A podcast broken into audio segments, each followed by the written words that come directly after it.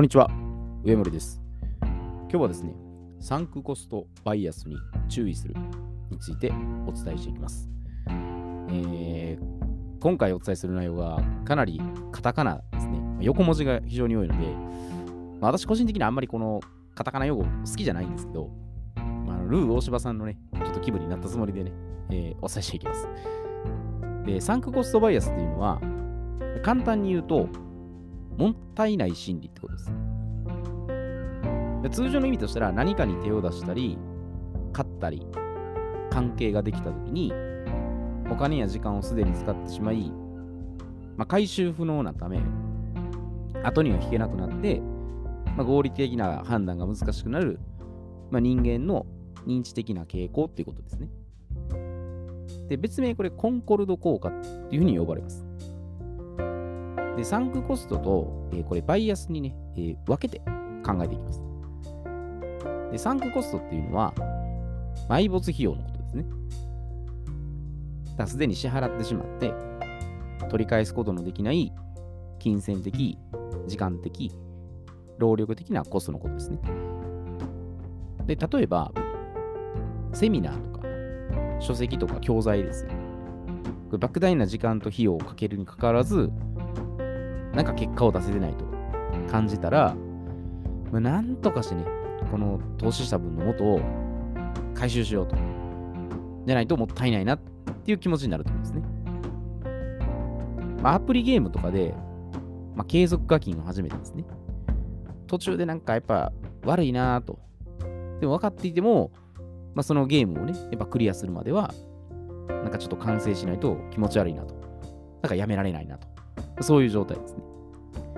だから投資の世界だったら、まあ、すでにこう含み損とね、判明していても、これ状況によったらいつか値上がりするかなとね、まあ、淡い期待をして、まあ、結局そのまま保持するってことですね。手放さないです。まあ、恋愛関係とかだったら、まあ、相手にですね、ひどい行為をされてるにもかかわらず、どっか反動でね、なんか優しくされると、なんか安心してですね、まあ、やっぱりこの人といたいなとかね、なんだかんだされるけど、やっぱなんか安心できるなと。で、ずるずるずるずるこう、やっぱ依存していってですね、で、関係を断ち切れずに、もうそのままでいると。まあ、こういう状態ですね。で、これ日常生活でもうかなり見かけられる光景なんですね。で、私も歯がゆい思いをしてですね、このサンクコストも実感したことはもうたくさんあるんです。で、やっぱり特に書籍、教材、セミナーですね。もう自己投資っていう都合の痛い名分ですね。この名目で、かなりの金銭、時間、労力っていうのを費やしてきたんです。で、やっぱこれ短期的欲求が発動してる時ですね。爬虫類論さんがもう暴れ回ってる時ですね。もうこう欲望のままですよ。興奮状態になって、で、そのいろんな情報にどんどん飛びついていくんです。だから一時期、あのセミナージプシーっていうね、あのセミナー中毒依存症に陥ってたこともあったんです。で、このセミナージプシーっていうのが、そのセミナーに依存してですね、常に何かを学んでいないと、もう落ち着かない、気が済まない状態なんです。ほんまに中毒性がひどいです、これ。で、あれもこれもって気になって、まあ、インプットするだけで、アウトプットして行動しない。もう典型的な、これ、ノウハウコレクターです。だからセミナー主催者からしたら、もう本当に美味しいかもだったと思います。振り返ったらなんでこんなことしてたのかなって思うんですけど、まあ、それはやっぱり短期的欲ですね。その欲望のまま、つい、もう、ほいほいほいほい、商材に飛びつくんですよね。で、それで満足してるんです。買った時に満足してるわけです。でも結果は何も出ないと。まあそういう悲しい状態ですね。で、やっぱりこの今日の世界で、そういった情報とか選択肢がたくさんありすぎてですよ。適切な認識と判断がやっぱできにくくなってるんですね。で、いかに冷静になって客観的に捉えてですね、惑わされないようにするかなんです。で、バイアスっていうのは、これ思い込みとか偏見とか先入観とかで、その得られる情報が偏っていることによる認識の歪みなんです。やっぱりだから情報がこれね、現代社会大量にこれ溢れてるので、こうバイアスにやっぱかかりやすい状況になってるんです。で、これ分かりやすい例で挙げると、まあ、絶対っていうわけじゃないですね。ここも、それこそ、それこそバイアスなんでね。会社員とか公務員の方が、毎月給料っていうのは決まった日に安定して確実に支払われると。だから生活も保障されているんだと。まあ、これ学校教育もね、これも影響かもしれないですけど、いい学校に進学して、いい会社に勤務して、で、まあ、老後はゆったりとしたね、豪華な生活を送れると。私の行ってた高校もね、こういうこと言ってましたね。大学行くのは当たり前だと。だから勉強しろと。勉強しないやつはダメだっていうのをひたすら言ってましたね。かなり抵抗あったんですけど、まあまあ、そういう事情ですね。あと、病気とか怪我をしたら、必ず病院に追随する。これもすごい、ある意味で思い込みですね。で、病院行って薬をもらって治す。まあ、もうどうしてもね、オペするときは仕方ないですけど、まあ、通常の風邪でも普通に通うと。まあ、お医者さん神様なんで、治してもらって当然だと。あとは男性が、えー、外で一生懸命働いて、女性は家で家庭を守るとか。最近はちょっとこういうのは、まあ、本当に少なくはなってると思うんですけど、やっぱりこういう固定してね、考えてしまうっていうことはやっぱあるんですよね。で、これをもっと悪い事例で言ったら、国同士ですよ。国家間同士での侮辱であったりですよ。で、まさにないことを、これ悪魔の証明ですよね。でっち上げですよ。嘘をついて、さも事実であるかのように伝えていくんです。だから、それは事実でないんですけど、なんかそれ広まってしまうと、なんか謝罪して賠償者お金を払ってです。それがずっと永遠に続くんです。未だにそれがやっぱあります。あとは人種差別とかですね。でも腹立たしいことっていっぱいあるんですね。他にもありますけど、まあ、ありましたらキリがないんでね。その固定観念がやっぱかなり強いなってことがわかると思うんですよね。じゃあでも人はなぜこれバイアスしたり、もしくはバイアスにかかってしまうかってことなんですね。で、まあ、理由としてこれ、まあ、考えられることですけど、まあ、自己防衛して安心安全でいたいと。まあ、他者よりも優越感を味わうということで、まあ、5万円な気分に浸りたい。まあ、つまり、自分を守りたいんです。まあ、人は誰しもですよ。やっぱ自分は特別に可愛い存在であるっていう認識してるんです。これ私もそうなんですよ。やっぱ自分可愛いんですよ。で、そんな中でも自分の命を差し出してまです。他者とか世の中、社会のために懸命に貢献しようっていう人はいるんです。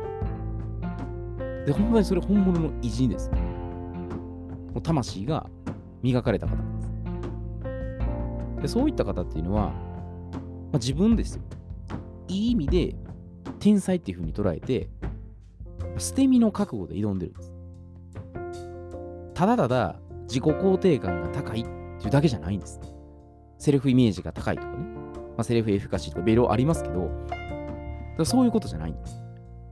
本当に自分はそういうことをできるんだっていうふうに捉えて、でも、もう捨て身です、もう命を投げ出す覚悟でやってしまうと。これはもうバイアスがやっぱないからできるんです。バイアスがあったらそれできないです。そこは邪魔してしまうんです。無念無想の信念で実行できるんです。で、人間特有のやっぱこれは知性とか理性が備わってるがゆえに、やっぱそれが妨害するんですね。ここはもう避けられないことではあるんですけど、やっぱ向き合う必要があるんですよね。以前お伝えしたあのモンキーマインドじゃないんですけど、モンキーマインドをその認めた上で、その知性と理性をどういうふうにうまく生かすかなんですね。だから私も未だにこれバイアスにかかってる時がやっぱあるんで、極力は中庸の視点ですね。一歩引いて中立的にもう捉えるようにっては考えるようにしてても、やっぱハマっていくんですね。自分の信じてることは絶対正しい。他は間違ってるってやっぱりそう思いたくなるんですよね。人間なんで。でもこれはもう日々鍛錬するしかないんですよね。だからお釈迦様のね、悟りの開くみたいな領域に到達しようと思えば、もうやっぱ相当過酷な修行ですね。肉体的にも、感情的にも、精神的にも、こうやっていく必要もあるんですよね。ぱ命最後尽きてもう死んでからやっぱ分かるかもしれないですね。だからサンクコストとか、えー、これバイアスっていうのを完全に抹消しようとすると、それこそまたこう反発してで、また追いかけて、地面が自滅するってなんですね。なので、やっぱ少しずつ、その自分の内側に吸収する、もしくは溶かしていくっていう感じですね。まあ、水に入れて粉を溶かしていくような、そういう感じでサンクコストバイアスを、その自分の内側にこうどんどんこう溶かしていくんですよね。だから、巷で言われてる、その解決策ってね、いろいろあるんですよね。ゼロベースで考えましょうとかね。まあ、オポチュニティコストね。これ、機械費用と言うんですけど、これ考えましょうとかね。第三者の声を取り入れましょう。まあ、フィードバックしましょうとかね。もういっぱいあるんですよね。この考え思いつく人、私すごいなと思うんですよ。ねまあ、コンサルタント的にね、こう分析してたものしてるんだと思うんですね。